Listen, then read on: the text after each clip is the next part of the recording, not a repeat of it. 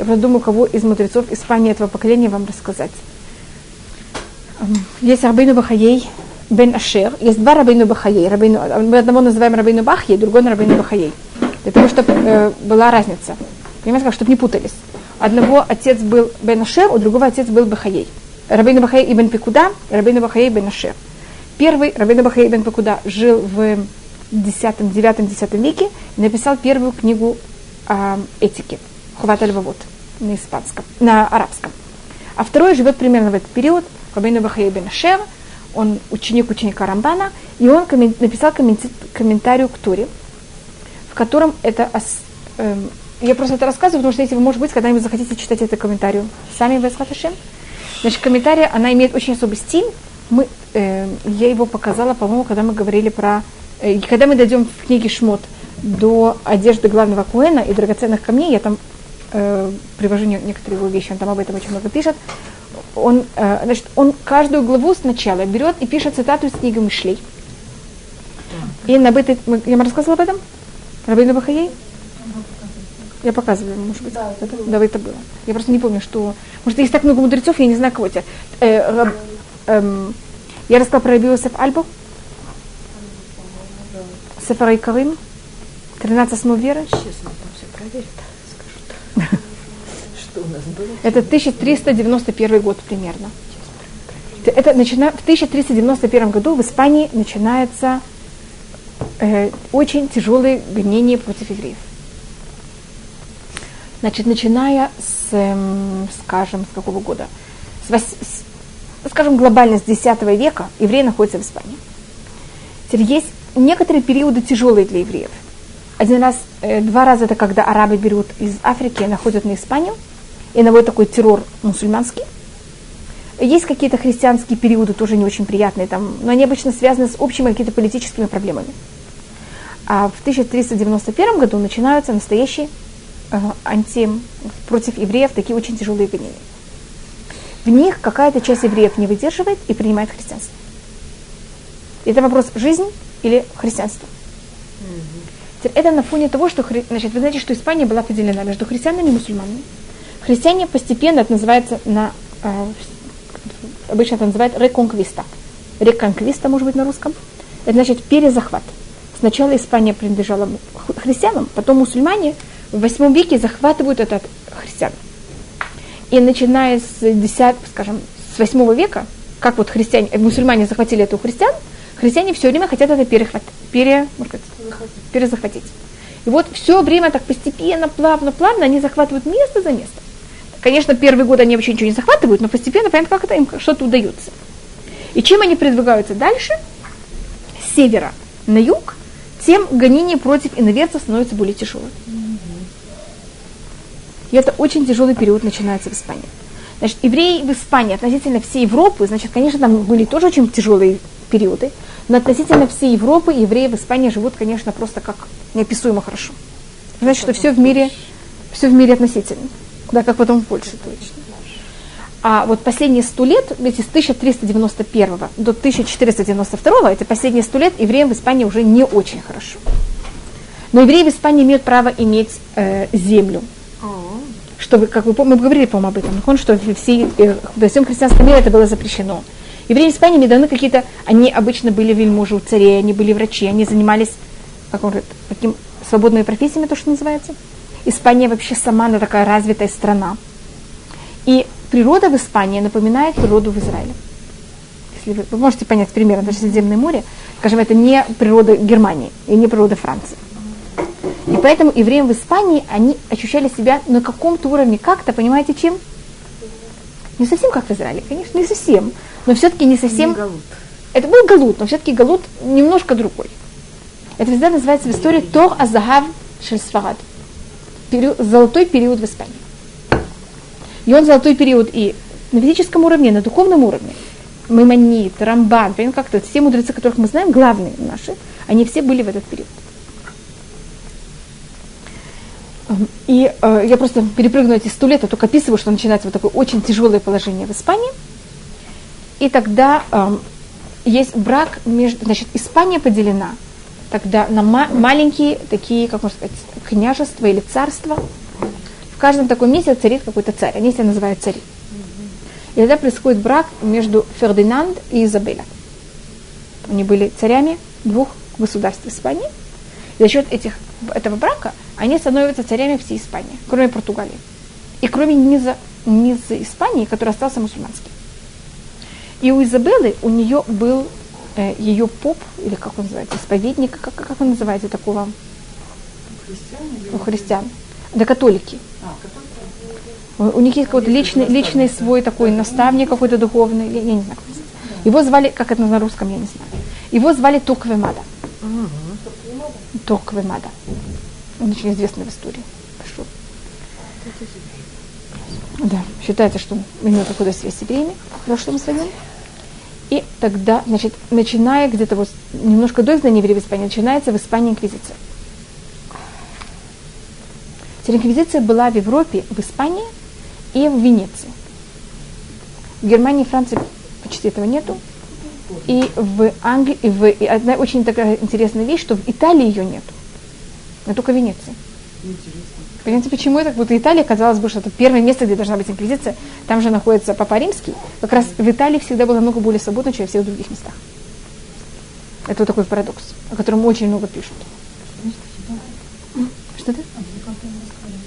Нет инквизиции. Европа, когда я говорю, это имеется в виду Франция, Германия. Теперь Голландия, там тоже будет, э, в Голландии есть инквизиция. Потому что там за счет браков Голландия стала частью, э, Голландия те, кто был каким-то там принцы, принцесса Голландии, вышла замуж. Ну, понятно, как это? Там у них были связи. Это было в Испании. И потом за счет политических браков, или как это называется, королевских браков, mm-hmm. Голландия тоже примкнет к этому. Значит, все, что связано как-то с Испанией. Mm-hmm. И когда э, Колумб его называется, mm-hmm. наверное, называется Колумбус. Mm-hmm. Когда Колумб, он взял и, и открывает, и находит э, вот эти все новые новый мир, то, что называется а, Америка или... Mm-hmm. Так это же все становится часть Испании. В момент, когда это часть Испании, там тоже открывается инквизиция. Это где Значит, если евреи, а евреям мы были в России, в Советском Союзе. Так я помню, когда кто-то со мной разговаривал, и я пробовала объяснить, что в Советском Союзе было очень тяжело соблюдать законы Шаббата и так далее. Так меня кто спросил, почему вы не уехали в Англию, если вам не разрешают в Израиль. Mm-hmm. И было очень тяжело это объяснить этому человеку, что не разрешали не только в Израиль и в Америку, они за, за, не разрешали в Англию тоже.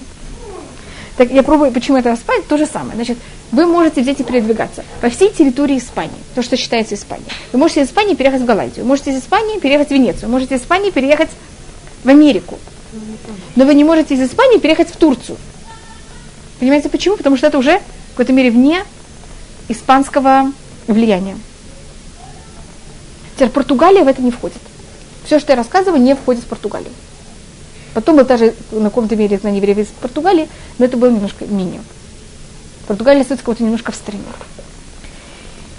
И тогда э, Изабеля обещает э, Турквемада, что если они, значит, сейчас за счет этого объединения э, двух этих королевств, она была королева, понимаете, она была потомок престола, и, и она вышла замуж за человека, который он также король.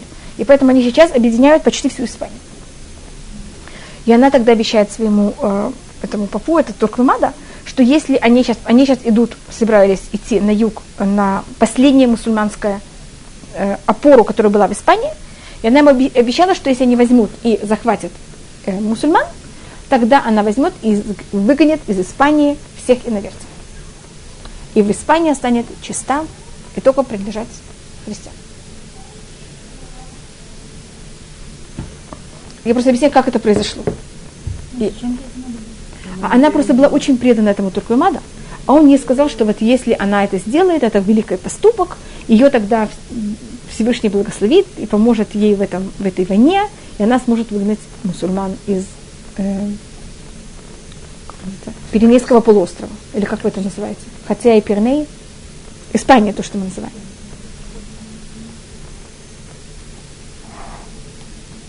И она, они воюют, и, она, и они побеждают в этой войне. Министр финансов Фердинанд Изабеля был Дон Ицхака Барбанель. Я рассказывала про Дон Ицхака Барбанеля? По-моему, нет. Чуть-чуть сказали, что он угу. очень богатый. Да, бежал, да. Он был сначала в Португалии. он там был тоже очень важным человеком в, при, власть, при короле э, Португалии. Был какой-то очень тяжелый, там какой-то, как он называется, эм, заговор против него. Он понял, что есть заговор против него. А вы знаете, что в политике это все время, каждую минуту происходит. Он тогда взял своей семьей, полностью гол, понимаете, как все оставил просто и убежал. Ему только оставили, но его враги, они ему смогли до этого взять и своровать одного из его внуков. ему оставили записку, что они будут его воспитывать как, э, как, как папа. И он оказывается в Испании, понимаете, как никто вообще. И, добавишь еще гоним. И вот из нуля он становится глава всех евреев Испании в духовном плане и также министр э, финансов. Его жизнь, она вот как она имела э, не один, неоднократно, понятно, падение и подъем, падение и подъем. Ну, он был очень выдающийся человек, очень умный человек. Он написал... Да, ну конечно. Ну, ну конечно, это был, конечно, помощь. Это, это... Я объясню, я расскажу потом, как мы, как мы знаем то, что я э, вам рассказываю о нем, откуда мы это знаем, потому что это писал. Теперь, когда он был глава всех евреев Испании, и министр э, финансов, вы понимаете, что не было момента даже записать какие-то записки. И он ведет переговоры с Бернатой Изабеллой для того, чтобы как-то аннулировать это решение Изабеллы. И он пробует как-то это замять, и что-то, потому что, понимаете, что такое всем евреям Испании взять, бросить дворцы, места, в которых они жили уже сколько, почти с, э, уже 500 лет. Значит, мы жили в России сколько времени? Мы примкнули, мы оказались в э, Русской империи, скажем, в 1900, в 1790 каком-то году. Когда Екатерина, помните, когда было деление Польши. Деление Польши. Да. Но когда люди, евреи уже из Беларуси, скажем, или там из этого всей, всего черты оседлости, мы примкнули к России, вошли уже внутрь России, это сколько лет? Сто лет. 200, там меньше, чем 200. Так он, начиная с 1900 года, это самое раннее. До 2000 -го. Так мы прожили в России сто лет. Насколько мы себя ощущаем в какой-то мере проникшей русской культуры. За только, понимаете, сколько времени? Теперь представьте себе людей, которые прожили на той же самой территории 500 лет. Причем они были и хорошо там. жили там. Да. Понимаете, как это? Нам не давали жить. И, и понимаете, и были не, относительно, относительно снова, все относительно достаточно хорошо, хорошо жили, и они были поэтому очень преданы всему, что там было. Для них это уже была какая-то такая ментальность очень глубокая, которая выработалась. И вдруг представить, что надо вот все это бросить, это просто было невыносимо совершенно. Просто немыслимо. И ему почти удается договориться с Фердинандом Изабеллой. Теперь Фердинанд ему все равно. Кто была проблема, это была Изабелла. И он его как-то уговаривает. И в середине переговоров входит Тухаймада с крестом и говорит, ты хочешь это продать? Как вы понимаете, это очень известный такая, э, такой момент. И тогда, как вы понимаете, все переговоры лопаются. И тогда тем, что занимается Абарбенель, это все время ходатайствовать, чтобы отложили еще на сколько-то времени изгнания, еще на сколько-то месяцев изгнания. Так он, ему удается отложить это на целые 10 месяцев. Момента, как это было решено, и никто никак не думал ни о какой дате. Просто, понимаете, все время когда как-то стараются отложить, отложить, и пока конечная дата оказывается Тишабеав. И когда это дошло до Тишабеав, и тогда это было конечно, все, надо было уже уходить из Испании, они никто не мог поверить, что это просто, понимаете, такое было оказалось совпадение, которое вначале никто бы себе даже не мог представить, что это будет Ишаба. Вот также одна из ужас, ужас, один из очень тяжелых ударов, которые евреи получили в, средней, в конце э, средних веков, я не знаю, как это, мы это не называем средние века, 1492 год, это уже 15 век, как вы это называете? Это уже почти начало Ренессанса. Да, это почти начало Ренессанса. Э, значит, никто не, не верил вообще, что туда так окажется. И также изгнание евреев из Испании оказалось в Тишабеав. Это, значит, что произошло со время, это просто ужасно вообще. Значит, часть евреев, они взяли и смогли переехать в Португалию. Это какое-то самое близкое. Но и там они себя устроили, значит, люди, которые до этого были богатые люди, имели дворцы. Сейчас никто у них это не помогает, не покупает. Понимаете почему? Может, да, если ты должен покинуть, зачем покинуть? Потому что потом я получу это вообще бесплатно. И человек, который имел эм, землю, территорию, в мгновение это все стало просто не стоить ни копейки. И такие люди должны были просто взять все, на, понимаете, на лошадь, на что-то там или на, на ослик. Теперь вы понимаете, что вы можете взять. Это же даже когда у нас есть самолеты, что мы можем переехать, пере, взять с собой, когда мы переезжаем. А когда это, понимаете, в таких условиях, что можно вообще с собой взять? И, и они переезжают в Португалию, и там им строят э, места для убеж, беженцев.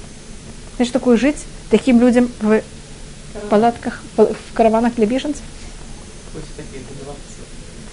Это для них было ужасно. Теперь какая-то часть берет корабли. Корабли это, это слишком хорошее слово. Лодочки. И пробует переплыть. В, во Францию они не могут идти, потому что Франция это христианская страна, они не принимает.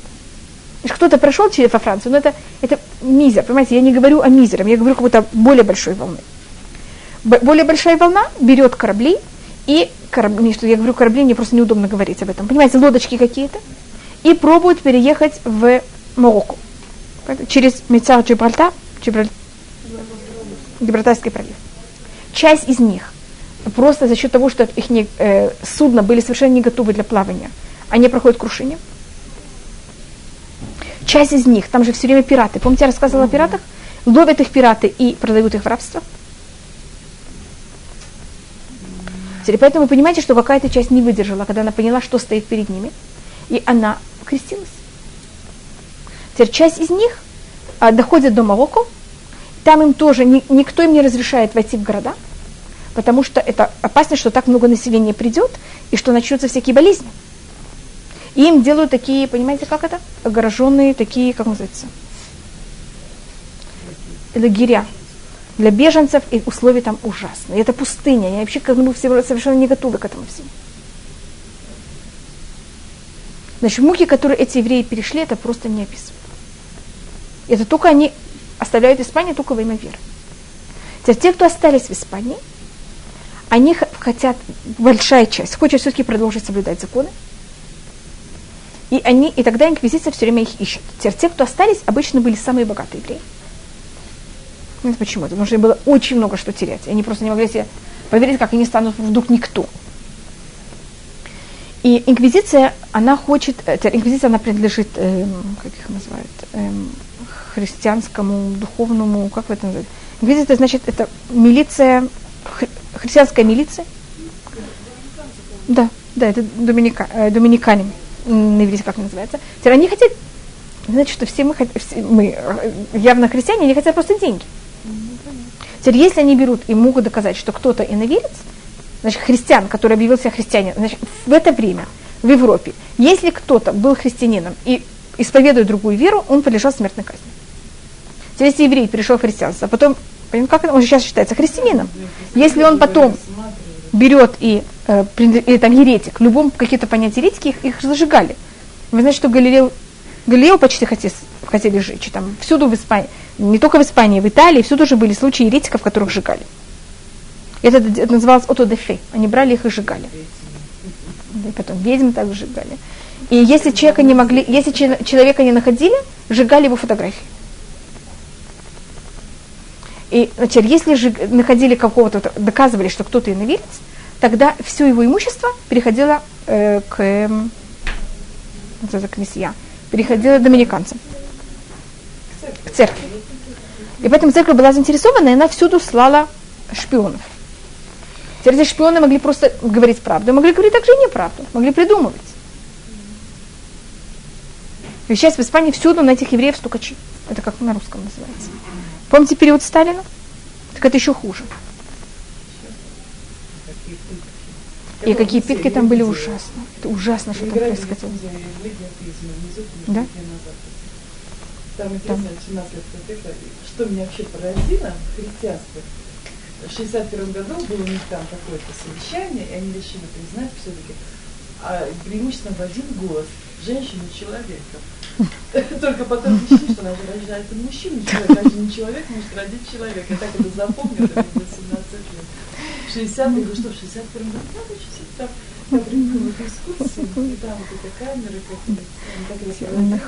и они говорили, что больше всего, кто выдерживали пытки и не соглашались перейти в христианство, были больше женщин, женщины, чем мужчин.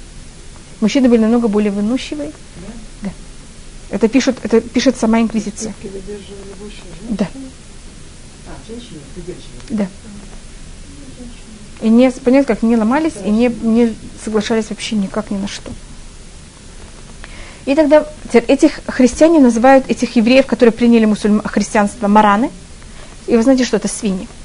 Потому что они э, всюду публично должны были показывать, что они верны мусульм... христианству, и они едят свинину. Свин... Свинину. И поэтому таких называли. Это есть, об этом есть очень много э, и когда они хотели как-то сохранить, они же должны были как-то скрывать, скажем, нашли одно и в, в районе Испании, в самой Испании, там какие-то еврейские такие общины, и также считается в Южной Америке. Понимаете, как вот когда они бежали. Когда, когда Голландия становится часть Испании, значит, евреи думают, что если они убегут из Испании, их там будет, они же будут новые, их не будут так знать, и тогда им будет немножко легче соблюдать законы иудаизма. Даже если там тоже продолжается инквизиция. Понимаете, почему это? Потому что если они в Испании, так все же там знают, все соседи, что они до этого были евреи. Сейчас они переезжают в Голландию, это же неизвестно. И они бегут тогда в Голландию, в Южную Америку. За ними там снова продолжается слежка. Но там немножко легче, в Голландии особенно было немножко легче соблюдать. Есть всякие рассказы, э, очень много рассказов всего того, что происходило. Я там когда несколько примеров, скажем, то, что осталось почти до наших дней, в каких-то таких общинах, которых они считают себя э, мараны, и вот на более всего, скажем, у них примерно в районе, скажем, какая-то одна община, у них есть такой обычай, что примерно в период Йом-Кипур они должны все собраться и играть в карты. Макеша, потому что когда они приходили и хотели молиться в Йом-Кипур, они говорили всем, что они пришли играть в карты. Даже если кто-то постучится, они играют в карты. Знаете, вечер карт. А потом, понятно, что делали? скажем, я помню что-то не совсем то же самое, но что-то немножко похожее. Э, когда я была маленькая, у нас тоже была в Ташкенте синагога, и там было очень много, эм, как их называют, э, номеров. Э, э, вы помните крокодил? Такой, да, такой да. журнал? А, так там было много-много журналов крокодил. Да. И это было, значит, это, мы снимали у какого-то еврея комнату и там молились. И почему там лежат эти журналы, что если кто-то постучит, скажет, что вы тут делаете, все, так много людей пришли, что вы тут толкаетесь. А мы пришли все почитать. Понимаете, мы тут собираем все журналы крокодил, пришли туда все читать. Это было, понимаете, как лежал на всякий случай. Просто я говорю, как это было в Советском Союзе, как это что-то похожее делали евреи в Испании. Или, скажем, есть э, у евреев в Испании, которые остались в Испании, у них у маль, для малень, маленьким детям говорили, они же для того, чтобы закончить шаббат, они же соблюдали шаббат обычно в подвалах и послали маленьких детей, чтобы те пошли и посмотрели, вышли уже три звезды или нет. Но маленький ребенок что он может делать? Он может взять и начинать считать вот так вот. Так им говорили маленьким детям, что если они будут читать вот так, пальцем показывать на небо, когда они считают, у них вырастет бородавка на пальце. Понимаете, для чего это говорилось детям? Чтобы никто не заметил, как он считает звездное небо. Я просто рассказываю какие-то маленькие э, остатки от того, что осталось э, у этих общин. И когда они хотят возвратиться, это очень сложно. Они также, часть, они старались не жениться с другими, понятно, считали, э, но все-таки были какие-то смешанные браки явно. И это достаточно сложно сейчас как понять, понимаете, кто, что, как. И они обычно все должны, эти общины, если они хотят возвратиться в иудаизм, сделать гиюр. Теперь были общины, которые взяли и возвратились очень быстро. Значит, евреи Голландии постарались достаточно быстро возвратиться. Особенно через какое-то время Голландия получает свободу. И как она получает свободу, евреи, которые крестились и жили в Голландии, они все там открыто переходят в иудаизм, и есть даже синагога евреев Испании, которая была в Голландии. А какая-то часть, какая-то часть евреев берет и переезжает в Италию, на юг Италии особенно. Видите, какая странная вещь. Италия, которая находится по-римски, принимает евреев из Испании, которые Испания выгоняет, потому что они наверцы. Скажите, это логично? Конечно, что я пробую подчеркнуть с э, Италией. Италия всегда была очень, вот в этом плане очень такая странная. Потому что не находится Папа Римский, и она относительно всей Европе была всегда самой, как сказать, терпимой. И Абарбенель оказывается сейчас в, на юге Италии. Ему предлагают взять и остаться в Испании за его заслуг перед королем и королевой. И Абарбенель говорит, что нет. Он берет посох, э, называется Надудим, он берет посох э, переезда или скидания – на русском есть такое выражение посох скидания. И он идет своим, просто на есть такое, такое выражение. И он идет со своей общиной также. И они переезжают в Италию. В он становится глава общины своего, вот этих евреев, но он уже не министр финансов. Человек, который был до этого, глава всей, всех евреев Испании. и министр э, финансов.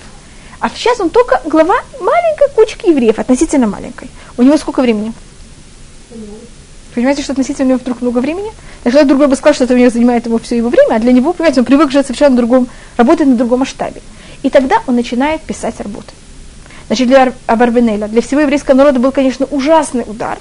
Но я просто показываю, что это да, хорошее вышло, что у нас есть работа Абарбенеля.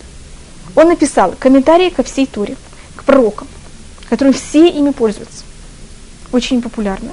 У него э, до наших дней мы ими пользуемся. Я ими очень много пользуюсь. Он написал также комментарий к Мурейна Бухин. Слышали о такой книге Маймонида? Это философическая книга. Он был также очень большим философом. Теперь, когда он пишет комментарии к, э, к пророкам, у него там есть вступление, и в некоторых вступлениях он описывает свою историю. То, что я вам рассказала, я говорю на базе того, что он сам записал. Понимаете, как его слов? Это нет слов от кого-то другого, а часть из этого это просто от его личных слов, что с ним произошло. И он там описывает, на каком-то уровне, что произошло с евреями, так, с его общиной, как это было ужасно. И у нас есть целые книги, которые это описывают, я только говорю с его слов сам, э, самого. Э, когда форма, стиль его работы. Значит, я же тут, моя цель это не рассмотреть историю, а моя цель это рассматривать мудрецов и какой у них стиль э, работы. Э, Варбенель начинает каждый раз с вопросами. Скажем, там, не знаю. Эм, я, по-моему, рассказала про... У него есть также комментарий на Агадаш Песах. Он Агадаш Песах начинает с 99 вопросов. Считается, что если у вас э, недостаточно времени, не читайте вопросы Бабанеля, читайте сразу его ответ. Потому что проблема, что если вы прочитаете вопросы, вы поймете эти вопросы достаточно хорошо, но у вас не будет времени потом прочитать ответы, и вы останетесь с вопросами, и это достаточно опасно. И у него вопросы достаточно, понимаете, как это философические, глубокие очень, и очень логичные. Скажем, про Агадаш Песах я могу дать один из вопросов, который спрашивает Абаванель. Он говорит о своем поколении, он говорит, почему наше поколение должно сейчас соблюдать Песах. Чем мы так рады? Евреям в Египте было лучше на нас. Может, евреи в Египте кого убивали? Мальчиков. Девочек же оставляли. А сейчас евреи Испании отданы на что? Просто на уничтожение вообще. Никто вообще, никому не важно, сколько они, понимаете, как они там умирали как мухи чуть ли не. Никто не давал, понимаете, никто заботится о еде, будут они есть, не будет, что и как что не будет вообще. И почему мы должны брать из, э, соблюдать Песах? Нам, может быть, было лучше остаться рабами в Египте.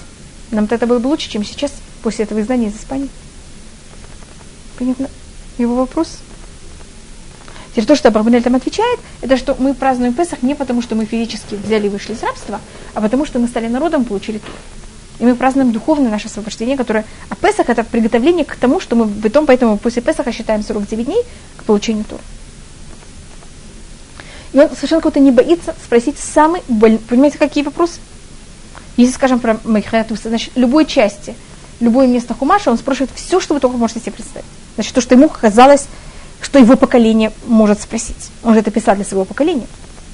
Так вот, когда этот кусок, отрывок из э, Танаха прочитает его, как он сказать, эм, современник, какие бы вопросы у него возникли за счет того, что он читает эти, этот отрывок, и он на это отвечает.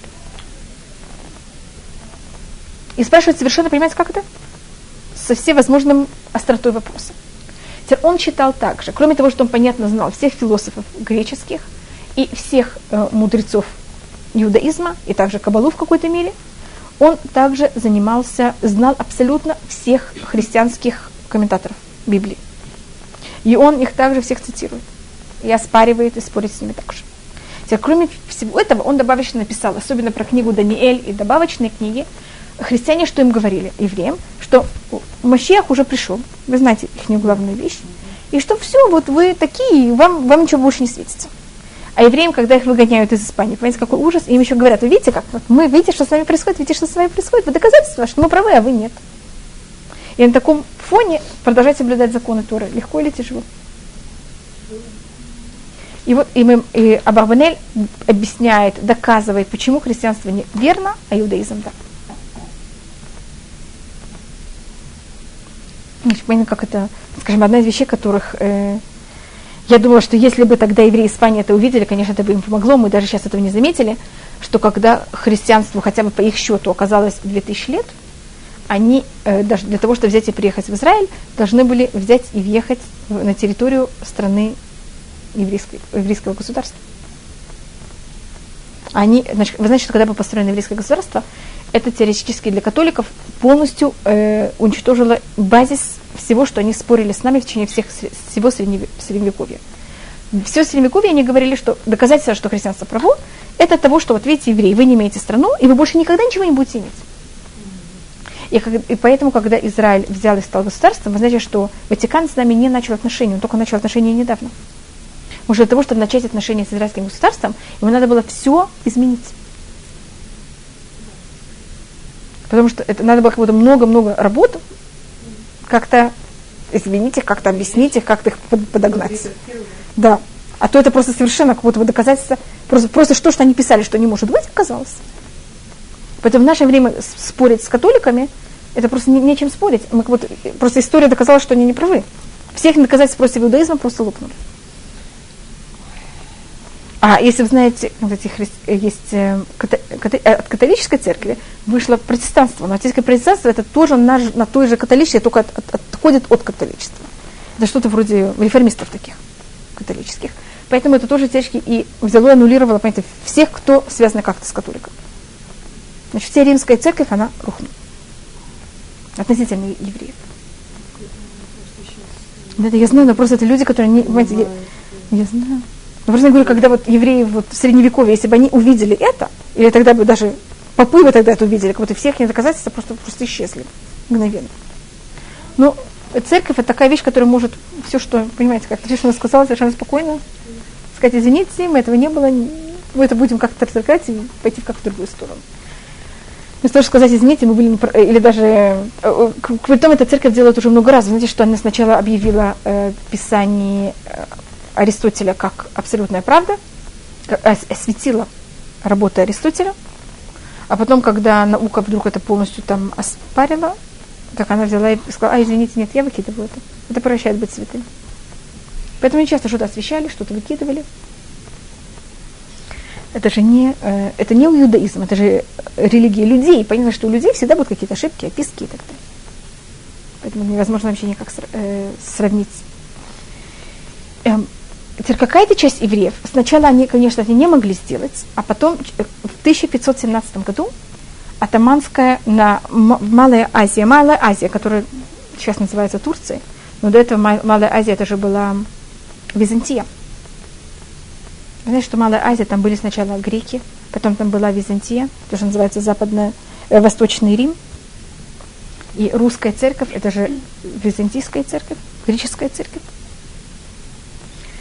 А потом э, турки, которые были такие монголы, они взяли из Монголии, перешли и захватили Малую Азию. Слышали о такой вещи? Турки. Турки, они монголы. Это, это просто общая история. Вы знаете, помните, было нашествие... Да, только были, были татары, были монголы, были также э, вот эти турки.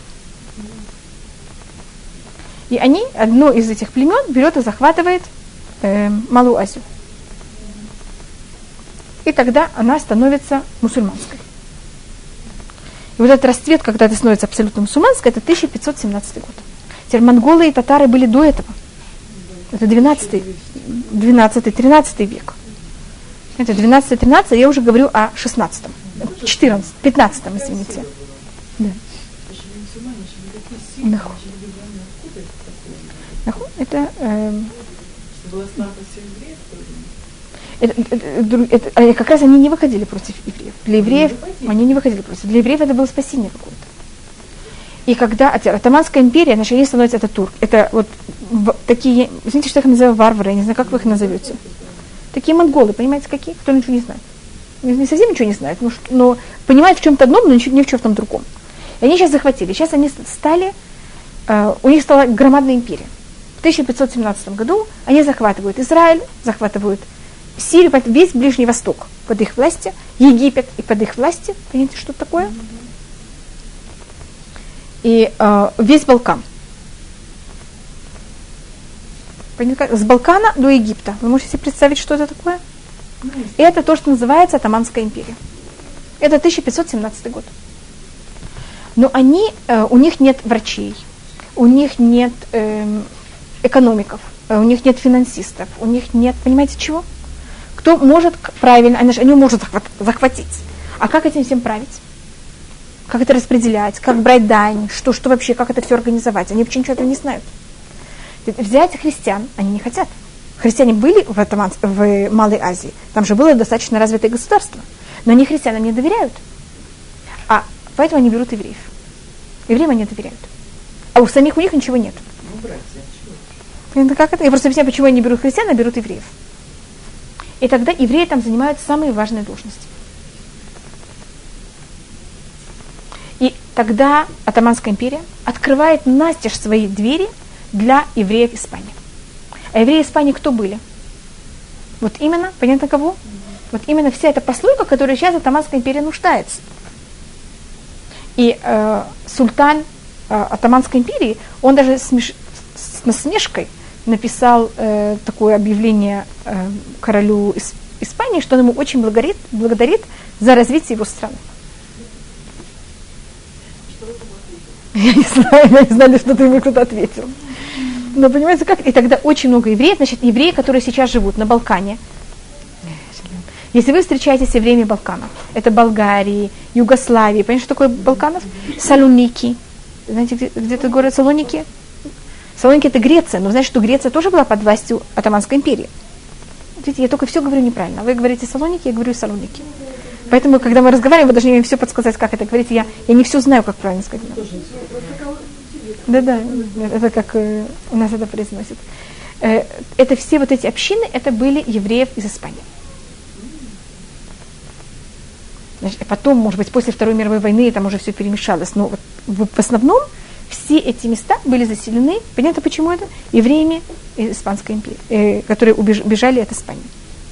Получается, это та Атаманская империя, которая была до британского мандата, это была 400, 1517 года до 1917 года. Ровно 400 лет.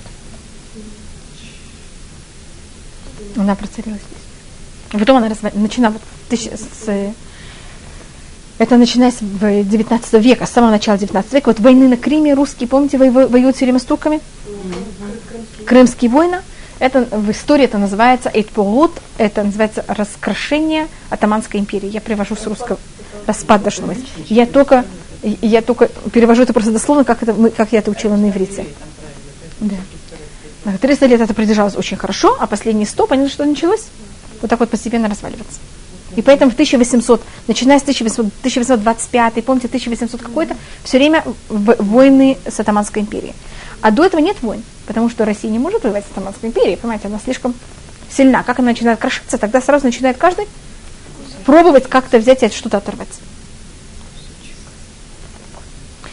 А, я расскажу, скажем, один пример. От, значит, были те, кто уже уехали из Испании и тогда как-то переехали в Турцию, а были евреи, которые там остались, и сейчас они вот такие, как они называются? Эм, анусим, они мараны. И они оттуда хотят взять, освободиться и переехать.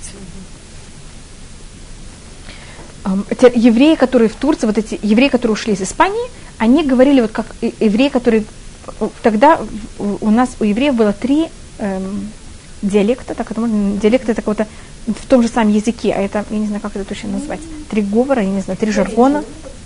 Значит, евреи, евреи, которые жили в Германии, и потом перешли, мы посмотрим, куда мы не идем, они говорили на немецком. Это то, что называется идыш, со всевозможными его диалектами. Евреи, которые из Испании оказываются, евреи, которые жили в Испании, они говорили на ладино, это испанский, смешанный с ивритом. И евреи Турции, они говорят в основном на ладино. Говорили, там в Турции очень мало иврита, евреев. Ладино это называется. Ладино это что-то вроде идыша, только на испанском. Значит, Ладино тоже. Просто он... Э, какой-то интересный говорят, тоже Так, а это ладин. Есть книги, которые были написаны на ладину. Только надо понять, что евреи Испании, они были изгнаны из Испании в 1492 году. Так Ладину, даже если он продержался 500 лет, понимаете, после изгнания евреев из Испании, когда уже никакой еврей не ступил на, немец, на испанскую землю, так он, понимаете, это просто постепенно просто вымирало. А мы, когда мы последний раз были в Германии? Мы же совсем недавно были в Германии. Даже те евреи, которые переехали в, в, в, э, в Польшу, они же как-то имели какую-то связь прямую с э, немецким. Поэтому Идаш имел немножко более долго, как можно сказать, жил дольше, чем Ладину. Но есть романсы, есть песни, э, вот песни, которые евреи пели тогда. То, что осталось в основном, это вот романсы, это так называются песни, которые поют на этом языке.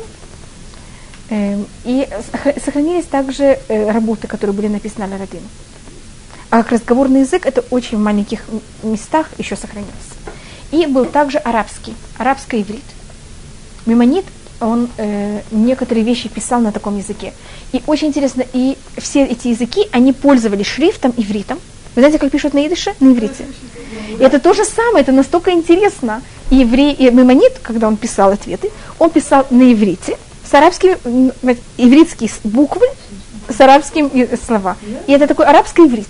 Так у нас был арабский иврит, у евреев, которые жили на арабской территории. Что-то?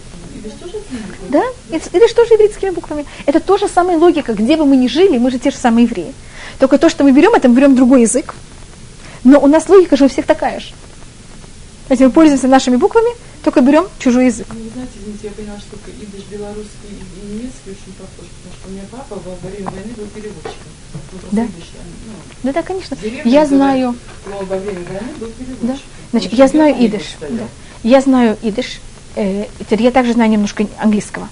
Так я тешки могу, эм, я была в Голландии, я, я была в э, Бельгии, я могу, там тоже это все немецкие диалекты. Я совершенно, значит, мне говорить немножко было сложно.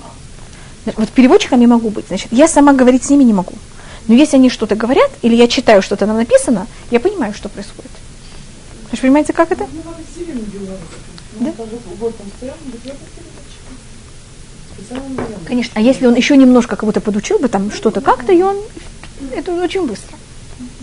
Я там только прижала, и так как я знаю английские буквы, понимаете, как это я читала. Да, вот человека, папа у меня 4 класса образования. Так я вот так вот немножко читала, и я вот понимала, что даже когда я вообще не разговаривала с ними, но если они говорили что-то, я могу понять.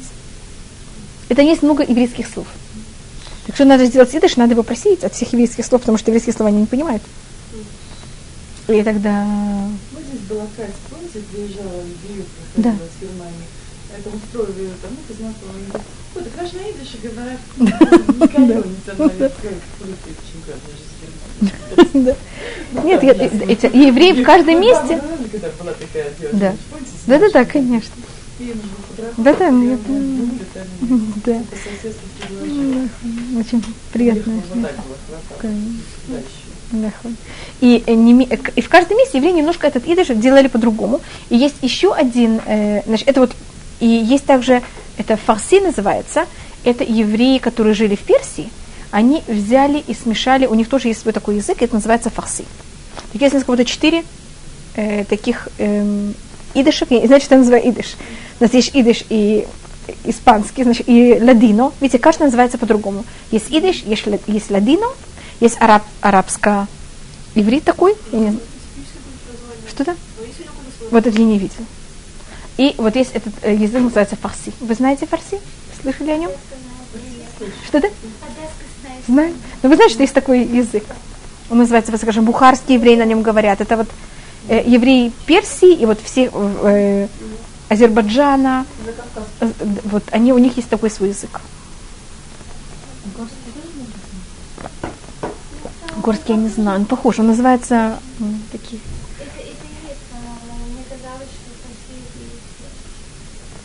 Я знаю, что вот им говорят бухарские евреи, им говорят, э, а бухарские это персидские евреи.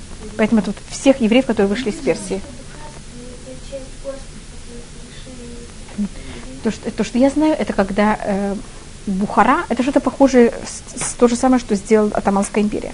Когда бухарский хан взял, сделал свою, как называется, э, империю, или там ханство, или я не знаю, как это называется на русском, он взял, я, я извиняюсь, я всю историю учила на иврите. И когда я должна все эти термины переводить, у меня что-то ничего не получается. Я извиняюсь. Да, да. Что Так они тогда... Да. И вот тогда, да, Бухара это в, Уз, Уз, Узбекистане. Да. Нет, так вот тогда у него там была достаточно большая такая территория, и он тогда, ему нужно было купцов. Понимаете, то же самое примерно, что это была Таманская империя. А у них, да, и у него не было своего а, там, местного населения, эти узбеки, они совершенно, понимаете, как, вот они как атаман, атаман, понимаете, как эти турки.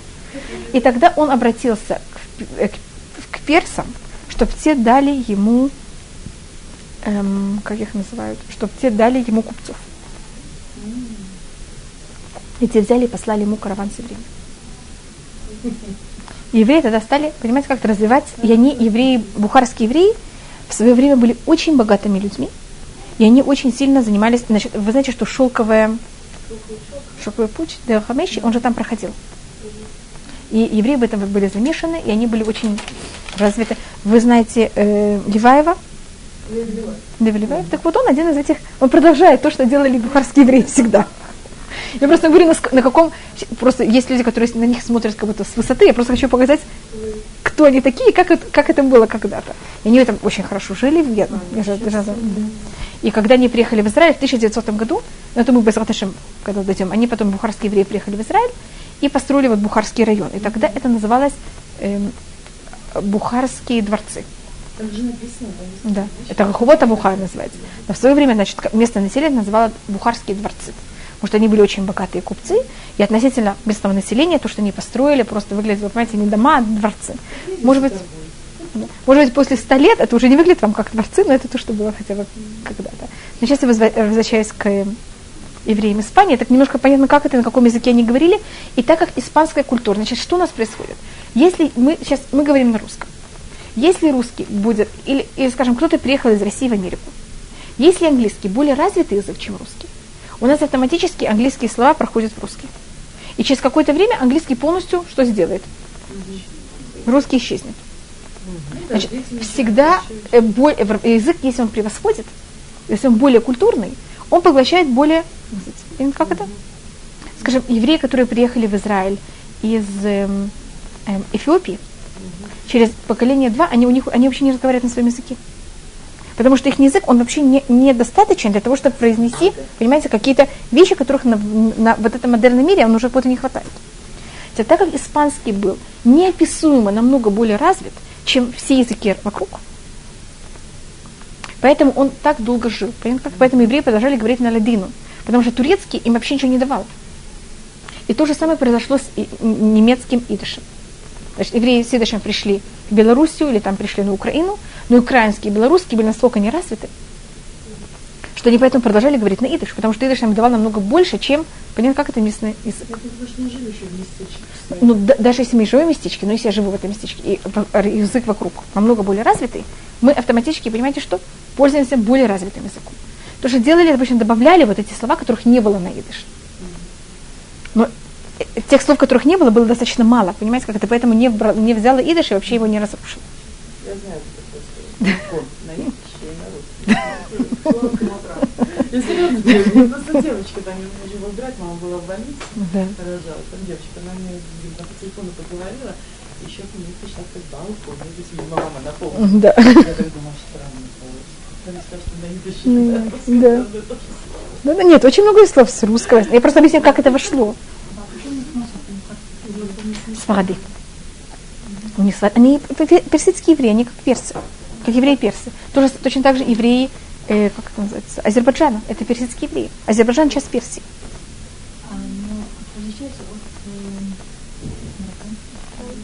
Немножко. У них есть какие-то, но, не, не очень сильно. Не, не так, как Йеменский. Йеменский совсем что-то другое.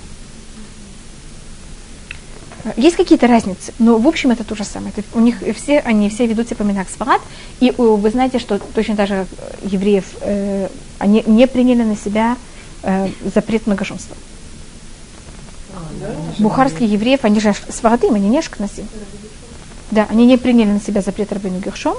И то, что я знаю, то под хупой жене говорит, он дает клятву, по-моему, что если он захочет взять вторую жену, это только будет с разрешением первой когда он женится. Я не знаю, что происходит сейчас, я только знаю, что было у них.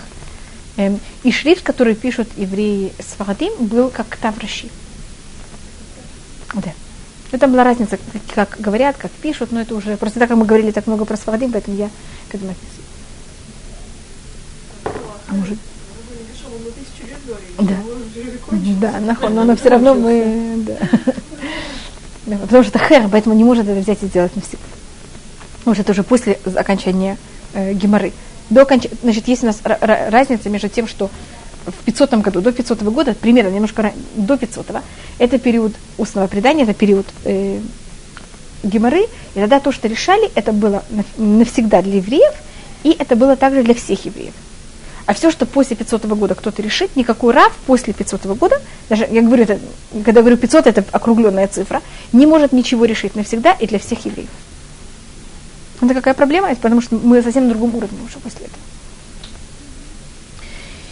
И а, только один маленький пример, я извиняюсь, что я уже говорю это на, на ваше время, был один из самых известных банкиров всей Испании.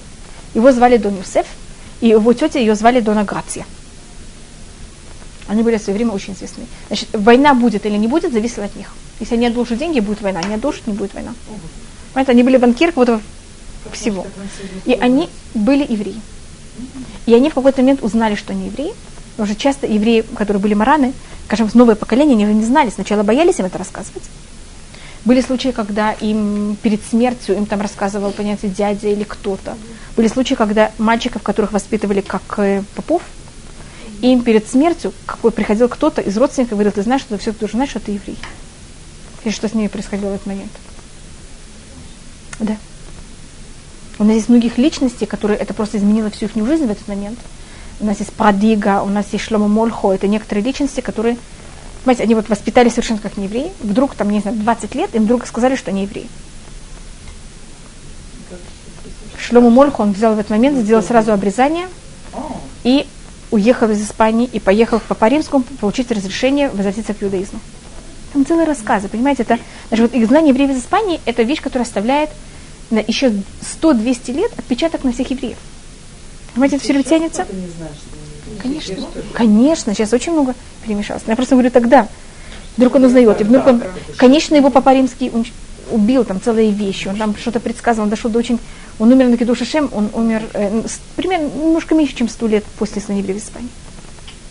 А он был такой очень символический человек потом в своем поколении. Да, да. И тогда они берут и из Испании убегают в Венецию. Они, конечно, не говорят, что они убегают, они просто говорят, что они переезжают, они едут в гости. В Венецию они имеют право уехать. Понятно, почему это? Потому что это тоже относится к тому же. Они сажаются на корабль. А Венеция это же это, эм, это порт. Сажаются на корабль и убегают в Турцию. За ними высылается э, погоня. Их не хватают.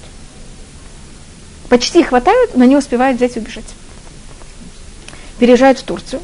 Но они же не смогли взять с собой все свои деньги. А Испания наложила все, свою руку на все деньги. И тогда султан, как он называется, эм, Атаманской империи, требует, что деньги его поданного дали ему. Там целая вещь, пока... Нет, поданному. И денег как-то передается, потом этот целый рассказ, что там происходит. Вы понимаете, чтобы это можно было написать целую, не одну даже книгу о том, как это все происходит, и деньги передаются. И в этот год э, мон, чека, чекаются, так называется, монету, чеканят монеты в честь э, Дон Юсеф Наси и Дона Грация в Турции. Теперь он хочет помочь евреям Испании, которые вот в том же самом состоянии, как он, только он, он умудрился взять как-то свои деньги тоже, а он понимает, что другие евреи, и точно так же он мог оказаться, понимаете, без ничего. И тогда он берет на севере Израиля, в районе Цвата, а тогда в Турции то, что очень ценилось, это было материалы. Это, и особенно шелк. Вы знаете, что они любят очень шелк? Турки. И тогда он от, э, в север Израиля, там очень хороший, очень хороший климат для шелка, для тутовых деревьев. И он тогда там делает целые рощи тутовых деревьев.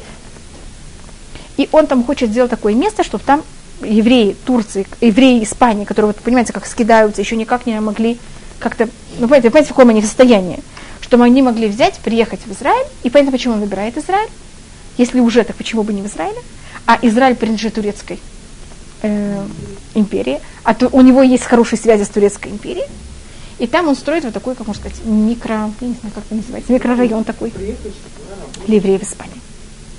И там тогда вот они, они занимаются тогда э, шелком и шелком и э, шерстью.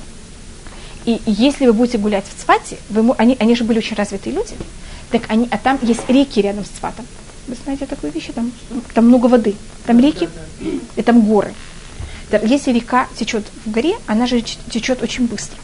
Мы когда сами не были в бане все. Вы не были в этих местах? Водопады, вы никакие такие не видели? Я видел другие, но там не такого Да для нас они такие водопады. Так что они пользовались? Они, польз- так они пользовались энергией эм, воды, А, и они брали там и строили, и там еще остались, э, строили такие станки для пряжи, понятно. как потому что пряжные станки, да, которые вода их, как называется, А, то есть еще крутила. Работали от воды. Да? То есть не ногой, а на Не, не, водой. И прядь, и для того, чтобы, как, как называется, делать э, материал? Ткать. Ткать. Они делали такие тканые станки, ткацкие станки. И они остались еще в Цвате. В районе Цвата, если вы будете гулять, вы их можете еще найти. И это вот с этого периода. Я просто показываю, насколько это было все развито. Понимаете, это же были испанские евреи, это не были там, кто-то там занимается. И это, значит, это 16 век. Понимаете почему? 1517 это уже какой год? Это 16 век. Начало 16 века. И мы потом будем немножко рассматривать Иерусалим. Я не, немножко не говорила, потому что э, так немножко понятно, я просто хотела немножко закончить хотя бы как-то. И описывается, что когда сто лет еще после этого, если корабль из Испании был в пристани э, Турции, все евреи, вот евреи все бежали к порту встречать корабль испанский. Что да?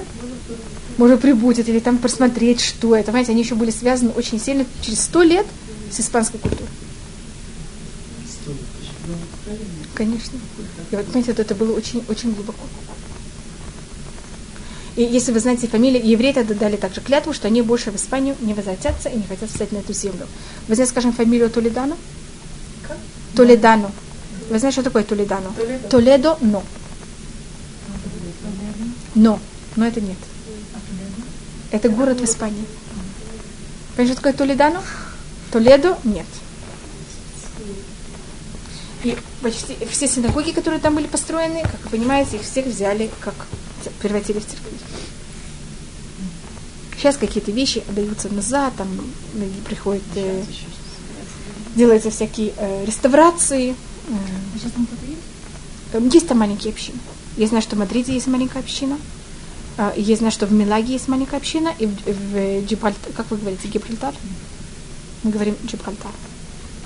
Там тоже есть еврейская. Гибралтар, вы знаете, она принадлежит Англии. Сейчас она снова принадлежит Испании. Там каждая территория, потому что Англия достаточно быстро... Нет, и, и новые евреи приехали. И, и часть из старых, и, и часть потом приехали, когда можно было уже приехать. И вы знаете, что потом Ан- и почти сразу Англия берет и побеждает э, флот Испании, и Испания теряет свою силу.